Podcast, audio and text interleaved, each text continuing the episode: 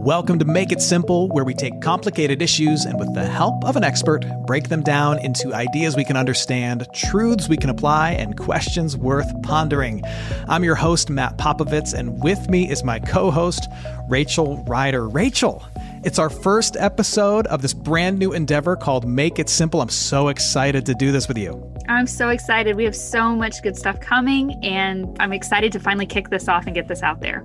Yeah, we, we have some big topics planned for this podcast and some really, really incredible guests lined up. And so I guess what we need to start is just kind of telling people a little bit about, about who we are. So my name's Matt. Uh, I'm a pastor in Houston, Texas. Uh, I'm also the founder of something called M P M, where we, we try to help people understand uh, big truths, specifically about the Christian faith, in ways in which they can grasp and understand them. And this podcast is certainly a, an extension of that. And, and Rachel, uh, you, you'll share a little bit about yourself, but the big thing people need to know is, like, you're my friend, and we've been friends for a really long time, and we like talking about yeah. important things together. Yeah, we've been friends for a very long time. And, you know, when people ask me what I do, I, I'm a stay-at-home mom, I homeschool, but I I work for M P M. I work with you and, and all those endeavors. And I love um, the message and the ministry. And so I was so excited to be able to be a part of this with you. Yeah, because because this podcast really is probably one of the truest expressions of what M P M is all about, which is, mm-hmm. like I said, helping take, like, the big and most important truths and, and make them make them simple and understandable and easily applicable uh, to everyday life. And, and that's what we're going to try and do in this podcast is we're going to talk about big issues. Like today, we're talking about anxiety, and we're going to try and help people understand it really at the ground floor, wrestle with it, and we're going to do so with the help of an expert. And so as we talk anxiety today, Rachel, who are we talking to? Who's our first ever guest on Make It Simple? Our first ever guest is Steve Cuss. He's a pastor, but he also wrote a book called Managing Leadership Anxiety. And guys, um, you know, I uh, I, don't, I don't know how often I'm going to just, like, straight up promote other people's stuff on this podcast, but but I, I'm gonna I'm gonna I'm, I'm gonna start right away by saying uh, this this is a book you need to get and you need to read. So I've read it, and then I passed it off to my wife. Um, and then we we we read it and, and worked through it together. Uh, Rachel, I think your husband, Jeremy, is reading it, right? Jeremy, yeah, he's read it. He says that, you know, he loves this book. He keeps it in his office. Um, and so he's a huge fan as well. And, and uh, we're we're big fans. Yeah. And so so for me, in my context, in ministry, it's really helpful. For Lisa, my wife, it's been helpful just in, in family and relationships. And, like, Jeremy works at works at Google, and he's yeah. managing tons of people, and he's found it helpful. So so I think chances are, like, if you grab this book, Managing Leadership Anxiety by Steve Cuss, uh, that, that you'll find it helpful as well. And, Absolutely. And, yeah. And as Rachel said, you know, Steve is, uh, uh, as, as a pastor, but he's an author as well. And he really focuses on helping people deal with anxiety so that they can be um, as innovative and entrepreneurial and as effective in everyday life as possible. He, he launched something called Capable Life. And if you go to capable life dot me, you can learn more about it. It's an online community that aims to help people function as calm, aware, and present human beings in the workplace and in the home. And as you'll discover in this conversation, Steve is a, a wonderful, wonderful guy with some great insights about anxiety and a whole lot of other things. Uh, R- Rachel, what are you hoping we talk about? What, what are you hoping we cover in this conversation with Steve? Yeah, you know, anxiety is one of those things, I think people use it as a buzzword, but I really want to have a definition so that I can understand, like, when we talk about anxiety, what are we talking about? And then, um, I don't know about you, there's a lot of people in my life that I would say struggle with anxiety, and how do I love and support them? And then what do I do with my anxiety? Like, it's just like this monkey that that follows me around and sits on my back all day. What do we do about it? Yeah. Uh, so what I'm hoping for is s- similar. I'm hoping that, that Steve, just from his area of expertise, helps us understand with greater detail, like, what anxiety is, mm-hmm. like where it comes from, and what we can do about it. Because, you know, we're, we're all living with it in different ways and, and dealing with it in different degrees. And so I, I want to know more about, like, when I feel it, like, what what is it I'm feeling, and, and what are the things that trigger it in me and in others? And then what are some some realistic, reasonable things that I can do or help other people do to, to deal with it. Now, now, one thing I know, uh, having read Steve's book and watched some of his other teachings, I, I, I know that when he talks about anxiety, he, he's typically going to approach it from the perspective of people in leadership. He's often going to talk about it for people in ministry. And the fact that he's talking to me, he's probably, as a pastor, he's probably going to just use me as a test subject and talk a lot about ministry. But But uh, if that happens, uh, I want you, if you're a listener, you're not in ministry or you don't consider yourself a person in leadership, don't tune out, because what you're going to find is that Steve's insights, they apply to any workplace, they apply to all relationships, they apply to families, and, and the insights he has about anxiety are as universal as anxiety itself is. You think that's right, Rachel? Absolutely. Just being familiar with him and his work and his book, I think that's absolutely true. Yeah. So, so... let's not waste any more time. Let's let's dive into our first Get ever Make it. it Simple conversation. Yeah. With Steve Cuss. We're talking anxiety. Steve Cuss, welcome to Make It Simple. I'm so excited to chat with you today. Thanks, Matt. Thanks for having me on the show. Oh, it's it's uh, it's a pleasure. Uh, you know, I discovered your book a little while ago. My wife and I have been uh, then reading the book together and looking at uh, all your other teachings on anxiety. And it's been a, a real gift to to me and to uh, my ministry and and honestly to my marriage. Um, and, and I told her I was talking with you today, and she was like, "Oh man, I'm so excited to get to talk to Steve." And in fact, as I say this to you, she is texting me questions. So just a heads up, That's awesome. You're also going to get questions not just from me, uh, but from my wife, Lisa. Uh, That's great. But, but, but let's let's start at like a really basic, like really foundational level.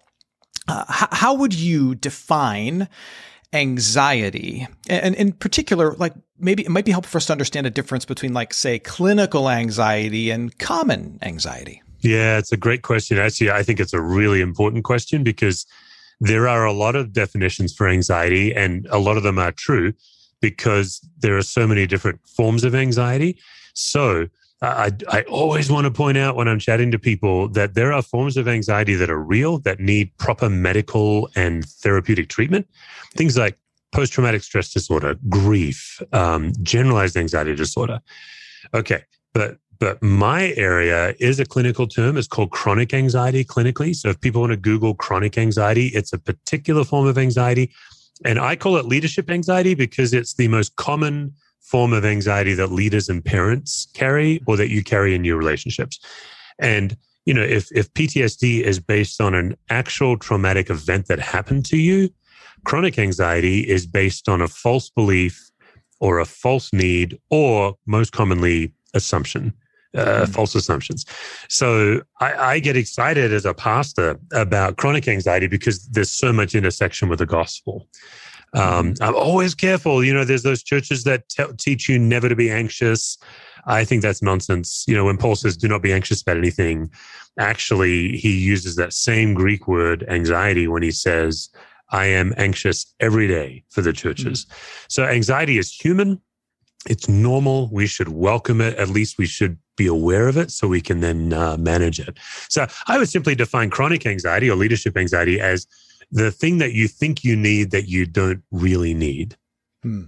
So, so it's it's not that if I if I experience anxiety, I'm somehow bad or broken or something's wrong with me. It's just uh, part of what you're saying. It's just part of the human experience, right? Yeah. The, the founder of the theory I studied, Murray Bowen, he founded family systems theory. He says to be human is to be anxious. The way you know you're a human being is if you're anxious. So, you know, that's why my book is Managing Leadership Anxiety. Actually, the publisher originally said, can, can we make a bigger promise? Can we say like eliminating it? I was like, nope, because because we can never eliminate our anxiety. All we can do is is go from it, it having us in its death grip to actually mm-hmm. managing it. And, and I believe uh, followers of Christ, we have this incredible tool of the gospel that can displace our anxiety in, in really profound ways. So, so how do we know we're anxious? Uh, what what what are, what are some of the signs? And because my thinking is like that there is anxiety that some of us are experiencing that we don't realize is anxiety. We just, we chalk it up to something else. So how do we know we're anxious? Yeah, particularly type A leaders. You know, that's how I would categorize myself. Type A, entrepreneurial, kind of people like to take a hill. We are often the last ones to know we're anxious. So Um, the quickest way to know you're anxious is to ask someone who loves you how they know you're anxious before you know you're anxious. That that would be the fastest way. Find somebody that loves you, that you trust, and say, how do you know I'm anxious when I don't know I'm anxious? And then the next step is to believe them rather than be combative. yeah. um, and then you can do a deeper journey. You can start to notice it in your body. Um, I'm, I'm not really a, a foo-foo kind of guy, but um, I'm hyper aware of my body. When my mind starts racing, when my heart starts beating, Um, that's that's a key step to really understand physiologically where anxiety lives in your body. So the old saying is your body never lies to you. It's always telling you the truth. So learning to notice it. And then the deeper level after that is to get into some deeper work of what is it that I'm living for that is killing me? Mm-hmm. So in my life, um, I have all these beliefs in my life that are ridiculous that make me anxious. So I believe that everyone needs to approve of me, or even I need to impress people. Uh, I usually operate out of a belief that in order to be helpful, I have to be there when people need me, or I have to have the answer. I'll even be in a room where somebody will ask someone else the question, but there's something in me that feels like I must give the answer. Yeah. Now, some of that's ego, but yeah. some of it is a genuine sense of help, helpfulness. But it's all driven by anxiety. I, I, it's a chronic need. So once you can get down to that level, you can really start to encounter some breakthroughs and and actually put yourself in positions where you intentionally are doing the opposite. So if I typically need to have the answer, I'll go into a meeting. In fact, the last one I did was last night, where even though I know the answer, I won't say it. I'll, I'll stay silent. And that's to manage my need to always know or to be seen that way. So that's a bit more deeper level, but those are some yeah. things people can do. In, in your book, you talk about different uh, sources of anxiety. Um, namely, I th- the biggest distinction is between like internal sources of anxiety and, and external sources of anxiety. Yeah. C- can you help us understand the difference between those two? Yeah. Yeah. Anxiety exists in, in four spaces. And again, when I say anxiety, I mean there's chronic anxiety. Um, it, it, it's the it's what's going on in me. It's what's going on between me and the other. And then there's what's going on inside the other. That's the third space. And then what's going on between others. So it's mm-hmm. in me, between me and another, in the other, between others. So the last one, between others, you walk into a room, there's already a mood in the room. You can feel it. Like you've stepped into an existing anxious situation. Yeah. Um, so what I train people to do is be attentive to all four spaces. Space number three, the anxiety in the other, that's the space we cannot change. Out of all four spaces, we cannot change another person, but we spend so much of our time thinking about what they're thinking. You know, we say things like, why do they do it that way? Or sometimes we say, I wonder what they think about me. That's third space, and it's holy ground. So therefore, anxiety is generated inside. We have things in us that make us anxious, and anxiety is also coming at us from others because they have things that make them anxious. Mm-hmm. So we're all carrying like an invisible bucket of anxiety, and it's spreading between us. We're trying, we're kind of trying to get rid of it all the time. So we're dumping our bucket into other people. So what I train people to do is to look for reactivity. That's kind of how you know you're anxious, is mm-hmm. when you're getting more and more reactive. Uh, last night in, in our elder meeting, we are currently in a pastoral transition. I announced in March that I'll be stepping down this year. I'm now doing the work that you and I are chatting about. This will be my new full-time vocation. And we're now, so our elders are several months in. We're, we're down to some keen candidates that we're really excited about. And I have a great relationship with my elders. I, I love them. I feel loved by them. But I actually named to them, as we're talking about the candidates' preaching style and we're kind of kicking around our candidates, I said to the elders, I'm like, I'm noticing I'm getting more and more anxious and I don't know why. And just naming it to them, I was not accusing anybody. I was not feeling people's anxiety. I think for me, it's like, oh man, this is getting real. sixteen years of leading this church and, mm-hmm. and it's now getting more real. I think that's what it was. So I named it to the room, and that helped me be less anxious. Um, Doctor Kurt Thompson says we name things to tame things. Mm-hmm. So if you can notice it welling up in you, sometimes saying it will will lower it. But the other skill is notice it coming at you. And the best way to practice is any kind of love relationship, a, a marriage, or if, if you're a child or a parent, mm-hmm. you can practice watching anxiety come at you from your spouse or from your kids or from your parents, and and practice not catching it, which is much harder than I made it sound. Mm. So, so would you say that that internal sources of anxiety are kind of like some some triggers that you carry with you into any circumstance um, mm-hmm. that that may be kind of disconnected from the reality that's going on uh, outside of you, but but but but that reality outside of you connects with something that you carry with you and then it stirs up anxiety. Is that, am, am I on the right page here or no? Yeah, there's about fifteen sources of anxiety in us that generate anxiety, and they're usually based on assumption, uh, usually based on the story we tell ourselves. Mm. So, you know, the simple idea, if you're sitting at your desk and Jim walks by and he gives you a funny look, you make meaning out of that look. You don't actually know what he meant by it, but you've made meaning out of it. And that's usually because of the assumptions that you're carrying about yourself, the world, about Jim. Uh, that's internal sources of anxiety. External or relational sources of anxiety are, are relational habits that generate anxiety. So the easiest way to, to, to see those is to watch any reality show, where every reality show is actually breaking the rules that I teach. Because, you know, obviously I'm trying to de-escalate anxiety. Yeah. They're trying to raise the drama intentionally. Yeah, it makes so a good you, T V. It makes it makes very compelling. It makes you want to watch more. And well, I actually learned that while I was writing the book. My daughter, who at the time was a preteen, she's watching Gilmore Girls. And I'm I'm feeling more and more anxious watching Gilmore Girls. I've got the laptop on my lap. I'm writing my book. And I'm and I'm writing about triangulation and double binds and all of these sources. And I'm like, wait, wait, wait. The, the, that's what's going on on the screen. It's like the writers know the secret to raise the drama.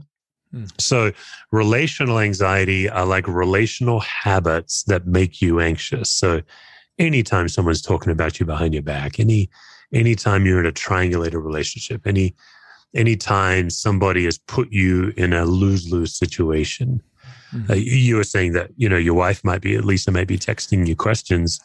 You know, she's a pastor's wife, I'm I'm guessing. Yeah, yeah, Matt. So she's a pastor's wife. So so a relational source of anxiety for her that's just a guarantee is secondhand criticism.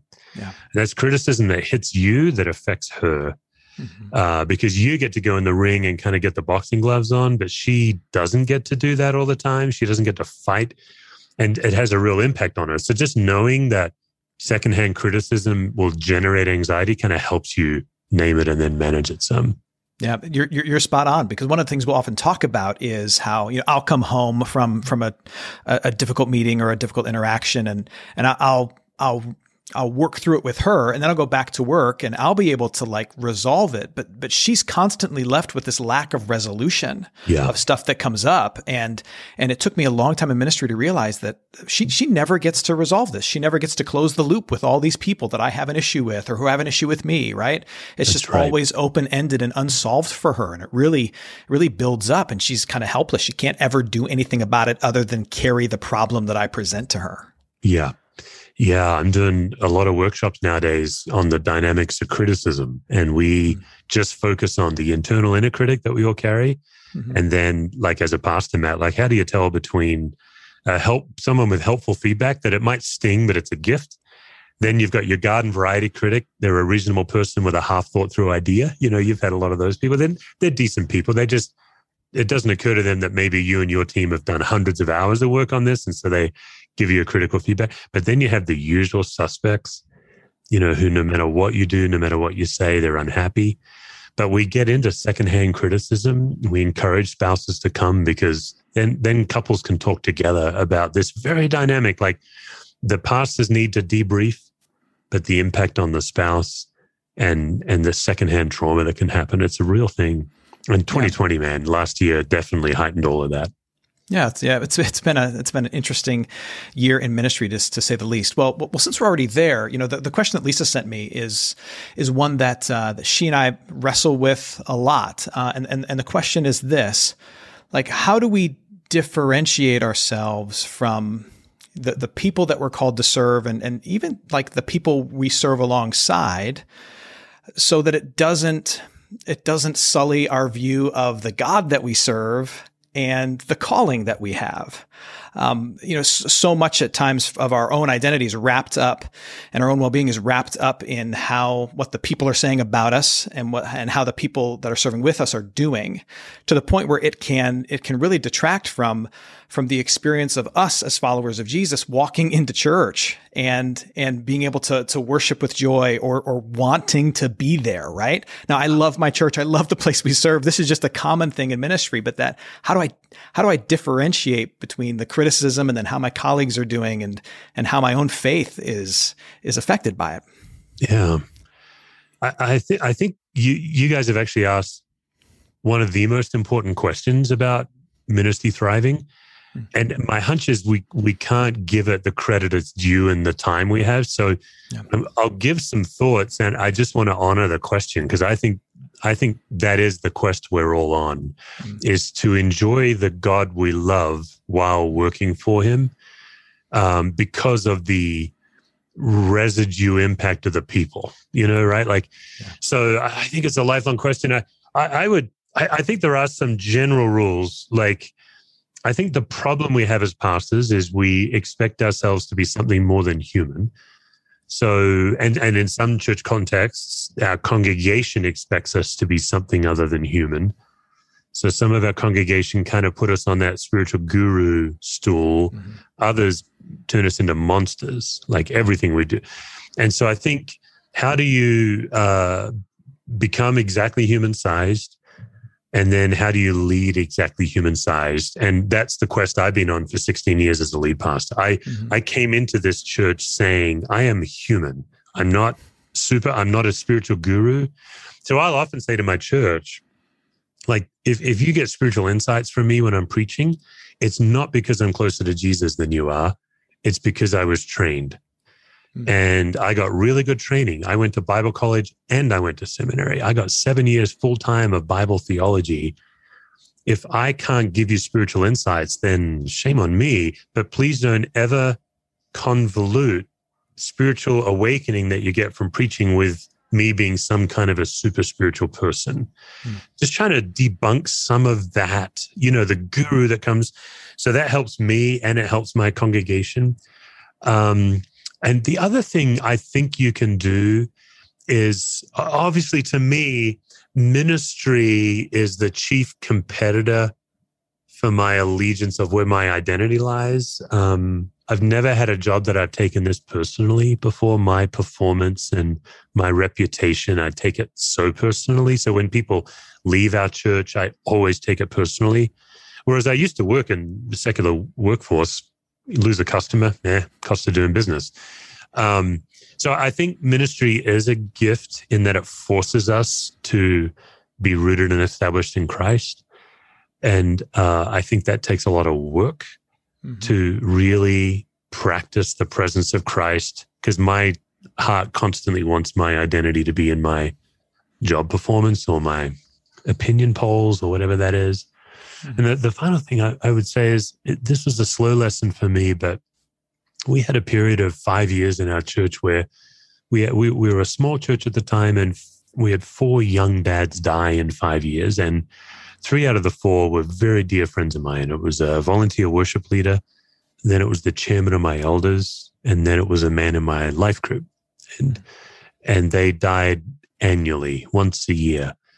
And so I'm, and and two of them, I helped them die because they died slowly. One died of Lou Gehrig's disease, and then one died of leukemia. And these were men from twenty-eight to forty-two years of age. So these are young men with young kids. And um, I had to learn how to grieve while leading. And I think my tendency was to stuff my own feelings for the sake of others. And it was a slow, painful journey to feel what I felt so I could be more present to others. So if if you are hurt by people at your church, I, I encourage leaders to feel it rather than think you should be over it. I, I found faster recovery and feeling all the feels rather than thinking, oh, look at this age and how long I've been leading, I shouldn't be hurt anymore. Mm-hmm. No, it hurts. It just, criticism always hurts. So I'm going to feel it and move on. So that, I don't know if that helped, but yeah. th- those are some things that I, I, it's definitely a posture, I think, that you're yeah. trying to operate from. And I think a key part is letting your congreg, like refusing to let your congregation caricature you into a monster or a superhero, mm-hmm. which in the American church, as as an Aussie, I got to say, it's really disturbing how much the American church kind of needs a, a superhero in the pulpit. Yeah. Well, you know, p- part of the, you know, the question that uh, that I posed has to do with this idea of, of differentiation, which is something you, you talk about in the book. And and my kind of my kind of own crude definition of it, you can tell me if I'm right or wrong, is like kind of knowing where where I stop and somebody else begins. Um, and and uh, that that that plays out in terms of like identity and responsibility and and you know all, all those things. But but I, but I would love for you to to talk for a bit about differentiation, like what it is and and why it's important in kind of managing anxiety. Yeah, it's a great question. Differentiation is the cornerstone of the theory I've been trained in, family systems theory. And and it's interesting because for, for a cornerstone foundational concept, people really do struggle to understand it because it's so conceptual. Yeah. So yeah, the, uh, I, the way I teach it is differentiation is the ability to notice your own anxiety and manage it so it's not spilling over into others. And at the same time, notice anxiety coming at you so that you don't catch other people's anxiety while staying connected to them. So it's managing yours, not catching theirs, and still staying emotionally connected. That's, that's really tricky. It's really hard work. And again, our family relationships are where we do our best practice because we're constantly catching each other's anxiety, getting wrapped up in each other. Mo- not everybody, but the, the majority of leaders I work with, they tend toward enmeshment. So they get wrapped up in other people. Either my well-being is wrapped up in your opinion of me, or you're not doing well, so I'm going to overfunction while you underfunction. So what you're looking for in differentiation is when you're moving to the extremes of enmeshment, which can look like overfunctioning, or it, it can. You think it's empathy in the church, but it's actually like codependence. Like, if you're not okay with me, then I'm not okay. But then the other extreme is detachment. And uh, it's very common for leaders to get enmeshed with people and then to get fed up and cut them off and swing wildly to detachment. So for me, if someone's not okay with me, it takes work for me to be okay in their presence. Hmm. Uh, and that's differentiation. If they're not okay with me, their anxiety is coming at me, but I'm not going to catch it. And then whatever's making me anxious about my reputation, I'm going to manage it, but I'm going to stay connected to them rather than what often happens as leaders is we try to turn them into monsters. We try to say, we, we label them. We, we talk about, we, we gang up on them with our stuff. Oh yeah, that's a difficult person. Then the real sign that you're detached is when you're having an anger fantasy about that person. You're driving home and in your head, you're having an argument, you're right, they're wrong, they're apologizing in your fantasy, you're very magnanimously forgiving them because you're the better person, all this nonsense. So differentiation is the difficult middle of staying connected to difficult people without giving in to them and without their, like oftentimes what happens, Matt, is you adopt their assumptions about you. You try to reason with them on their terms. Uh, and so it's the ability to be clear on your vision and your values and what you believe God has called the church to do mm-hmm. in the face of their assumptions. It's a tricky, tricky thing. It's why we all need a nap. Right. Well, it, it is really hard because, you know, I, I, I you know, I fancy myself a pretty, um, uh, a pretty uh, emotionally uh, intelligent and mature person, but, but my goodness, you know, I, someone, someone gets sideways with me or someone lets me down, like so, someone really disappoints or burns me. It can be really hard for me to figure out how to share space with them or have just like a normal conversation with them. Yeah. Um, it, it can take a lot of time because I'm just seeing everything through the lens of, I'm not going to let you let me down again. Or, yeah. um, I know what you really think of me. I've heard what you said about me. And, and, uh, it, it's a lot of work just to be in the room with yeah. that, with that person. And I know what that is. It's me just taking what they did or how they let me down or what they think of me and just, just owning it as my own, and it's getting in the way. But that, that's, a, that's a really hard thing to, to work your way through. It's really hard. I, I'm always concerned in like brief format podcasts like this, that I'm making it sound easier than it is. It's hard fought work. And there, there are some things you can do that you can, you know, if, if someone's let you down, like that's what I heard you say, then you can explore, what is it I believe about being let down? Uh, it's it's triggering an unspoken value of yours. So you do some work around your values. Mm-hmm. And it's not about lowering your values. It's about understanding why you're so triggered by them when someone violates your values. Because what's also true is you are surely violating someone else's unspoken values. That's yeah. that's a common source of anxiety.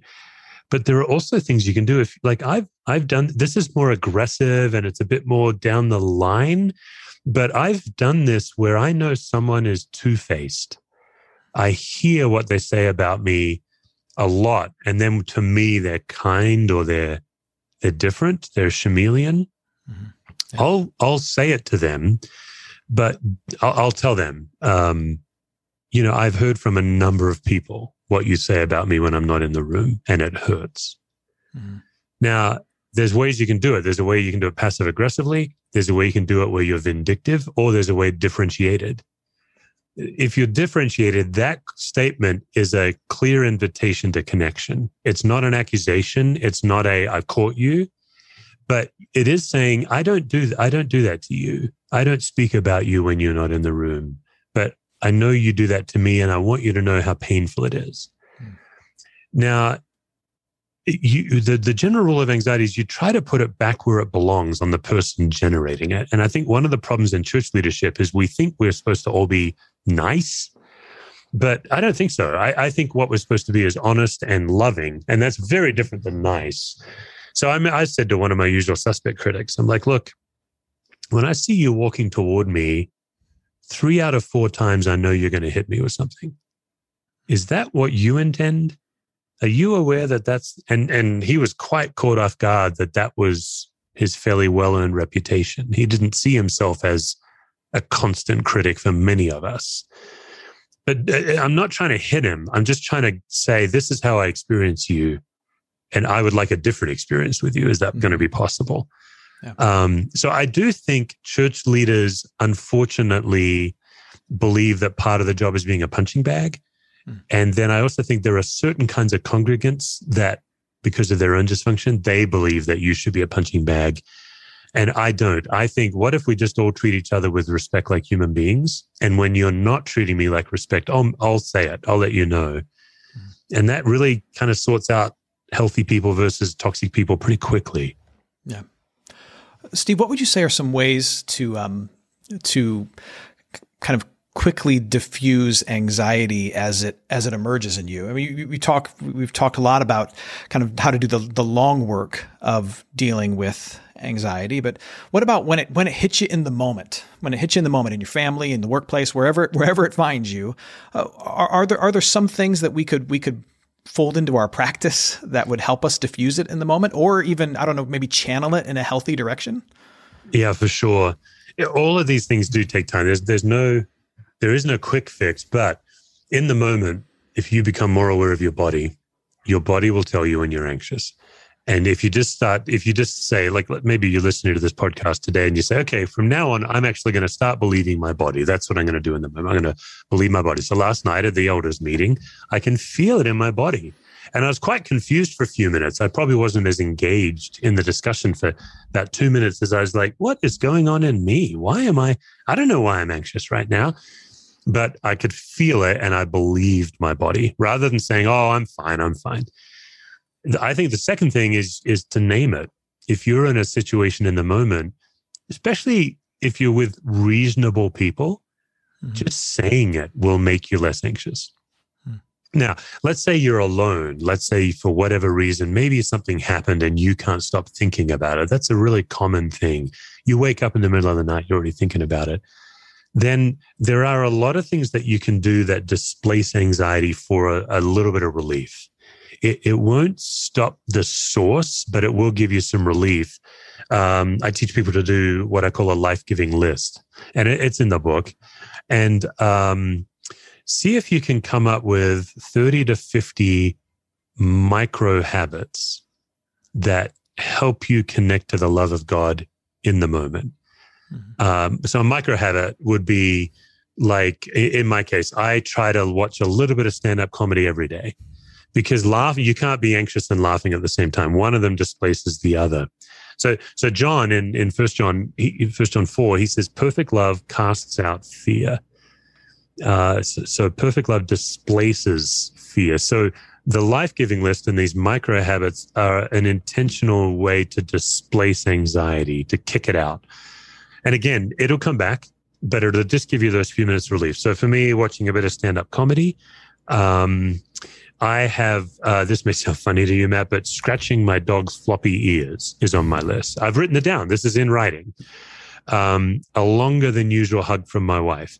Oftentimes, if, if I wake up at two or three a.m., just touching my wife on the leg. And and what it is, is it's it's an act of worship. It's like, Lord, you gave me this woman as a gift, and I'm I'm not waking her up. I'm not, I'm just, it's a physical reminder that God is good to me, mm. because anxiety makes you forget that God is with you. So when you make these micro habits, one piece of chocolate in my mouth, pausing and watching a sunset, you'll be amazed. I did it this morning. I, I played one song on my stereo and just stopped to listen to it. And every time I do it, I'm also saying, God, thank you for the gift of music. Thank you that I'm an emotional being that's moved by music. And so worship displaces anxiety. Yeah. But what happens is when we're anxious, anxiety actually has a gospel, Matt. It actually has a propaganda. Mm-hmm. It tells you it's all on you. You're doomed. It's always going to be this way. So these micro habits, uh, if you've written them down ahead of time, you don't have to think of them in the moment. All you have to remember to do is pull out your list. Mm. So I teach people when I do workshops, we actually spend time making a life-giving list. And it's because in the moment you lose your imagination. You can't think of your dog's floppy ears. But I've been actively practicing a life-giving list for six or seven years now, and I keep adding to it. I've got over one hundred twenty items on my list now. Um, and I've now noticed that I'm always, I'm doing six or eight of them a day without even thinking about it. Now, it's so, it's so ingrained. Uh, the first time I see my kids every day is a gift from God. Mm-hmm. Like you start, no, all the, like you keep tripping into the goodness of God. So that would be one of the most practical things I'd say is, is believe your body, name it to somebody, and cultivate micro habits, these little thirty second to two minute things you can do. Those are really powerful techniques. And, and those and those micro habits then I but but would assume then have the the power over the course of time of kind of retraining you to to look for kind of the constant evidence of God's goodness to you, right? So that kind of reframes idea. Your whole existence, right? It's the idea. It, it's the it's the simple theology that we cannot be in the grip of anxiety and aware of God's presence at the same time. God's still with us, but our awareness of God goes away. Um, I, I I tell um, Denver is the church planting mecca because we're so unchurched as a city. So people come from all over the country to try to win Denver for Jesus. And a lot of them are amazing people, but a lot of them come from the Bible Belt and uh, they're not sure how to actually talk to unchurched people. And so once in a while, I'll get a, a mailer in my mailbox for a new church plant. And it says um, uh, no, the name of the church, bringing God to the Front Range of Colorado, they say. And I think to myself, where do you think God was before you showed up? Yeah. But what anxiety does is it says, God's not here. And so when we meet with these church planners, we're like, hey, we've got some good news for you. Uh, we actually say this kind of facetiously. We're like, hey, Philip Yancey moved to Denver in nineteen nineties. Can't we all agree that God has been here at least since Philip Yancey showed up, you know?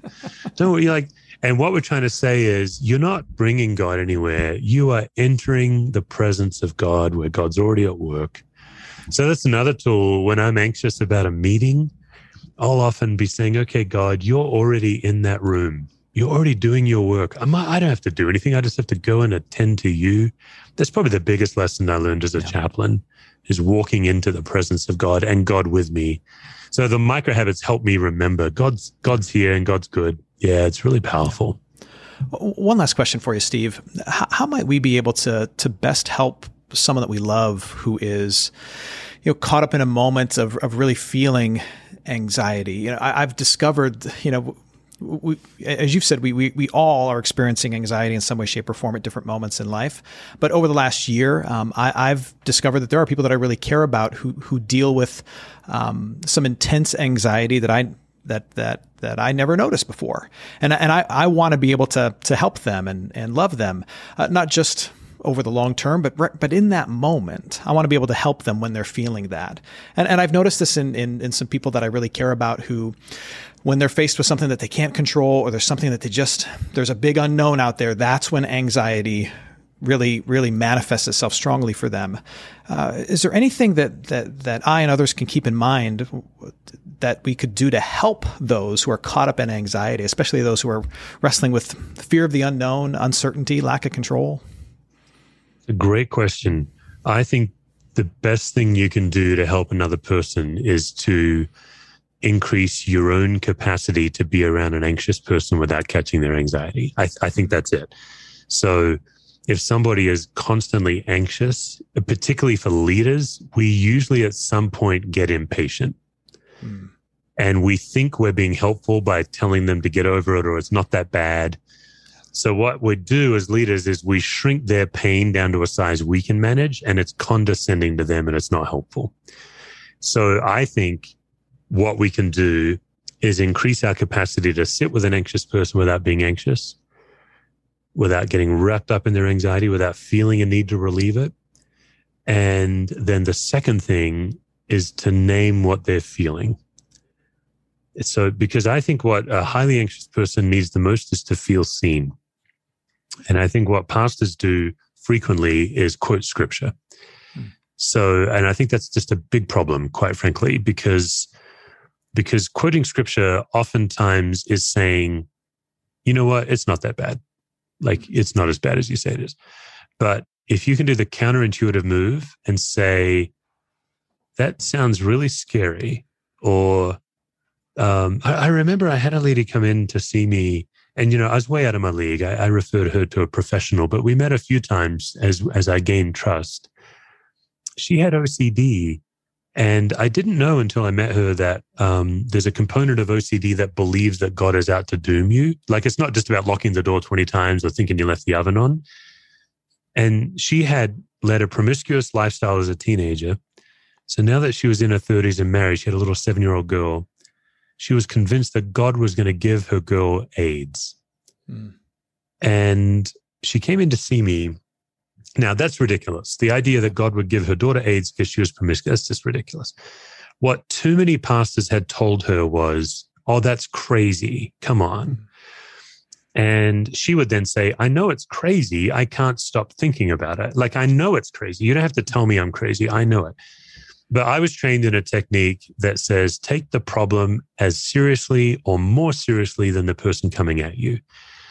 And that rule, take their problem as seriously, that rule's not for them, it's for you, because you need to make them better for you, not for them.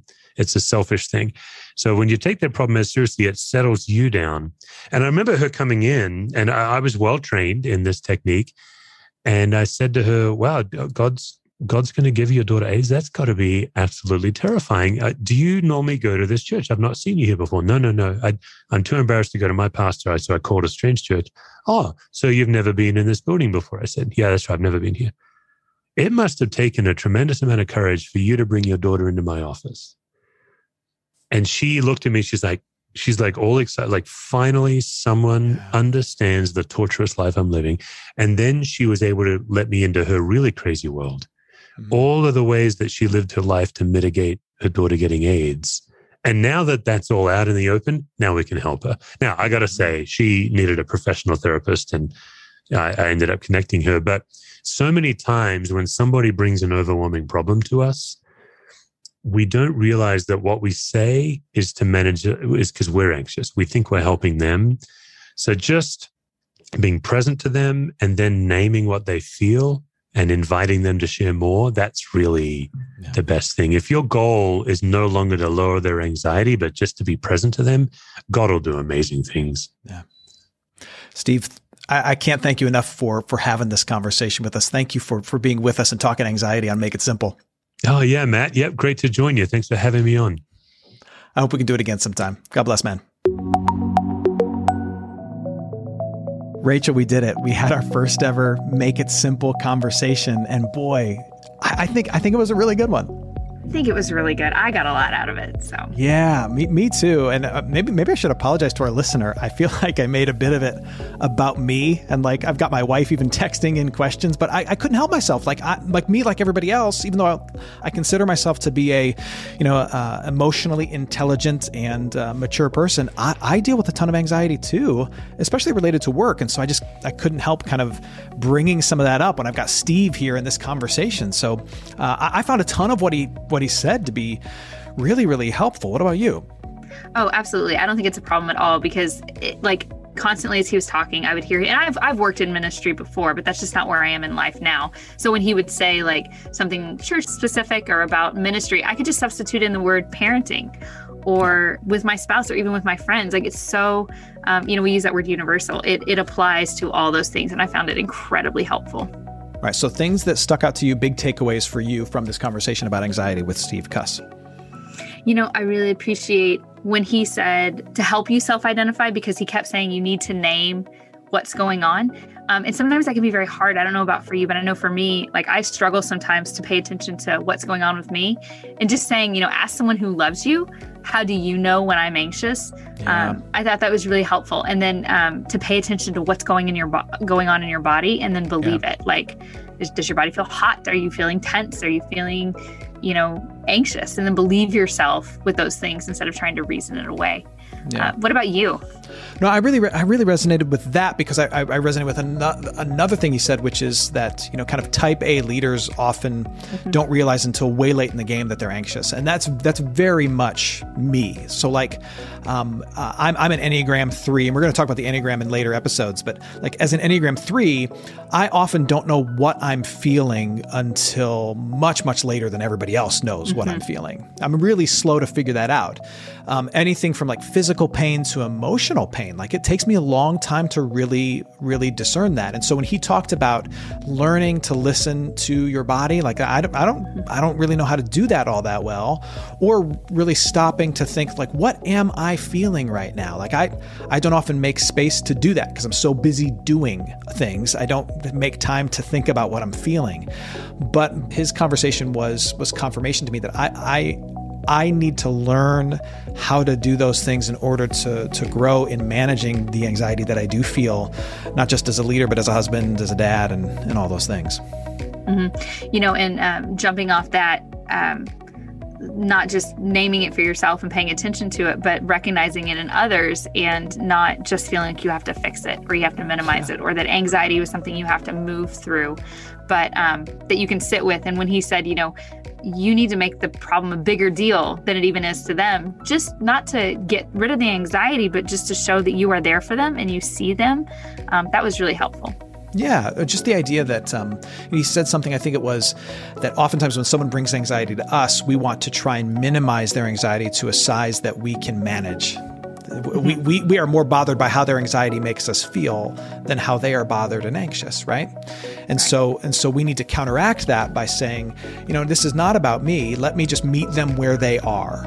And and if they come in thinking this is the end of the world, just kind of meet them in that place and say, tell me more about that, and just be there with them. Like the best way to help someone with their anxiety is not to try and solve the problem of their anxiety, but to just be there with them in it. Like that's that's both freeing and empowering for someone mm-hmm. like for me, who I, you know, I, I deal with people who are dealing with stuff all the time.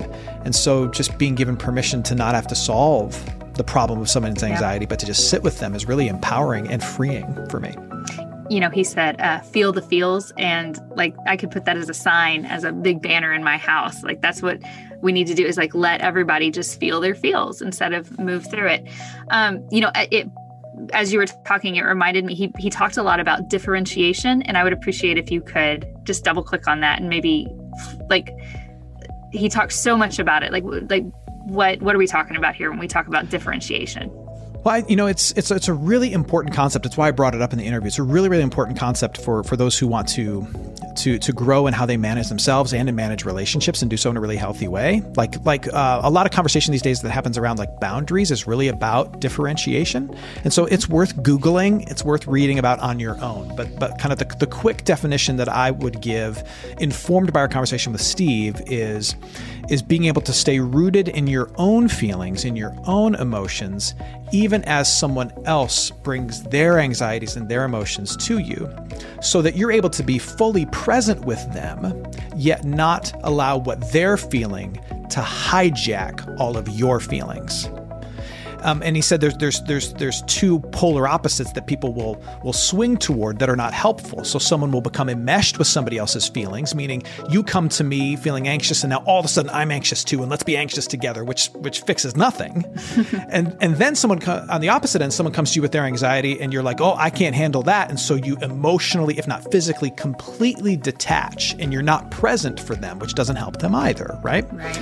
And so that the, the middle space, which is differentiation, staying fully present with someone, but not taking personal ownership over their feelings and emotions, staying grounded in what, who you are and what you're feeling while staying present with them and helping them. And that's that's a hard thing to do, which is why most people check out to one of those two extremes. Sure. But that's that's where health and helpfulness really lies, is in is staying in that middle space of differentiation. That, that's how I think of it. No, that's really good.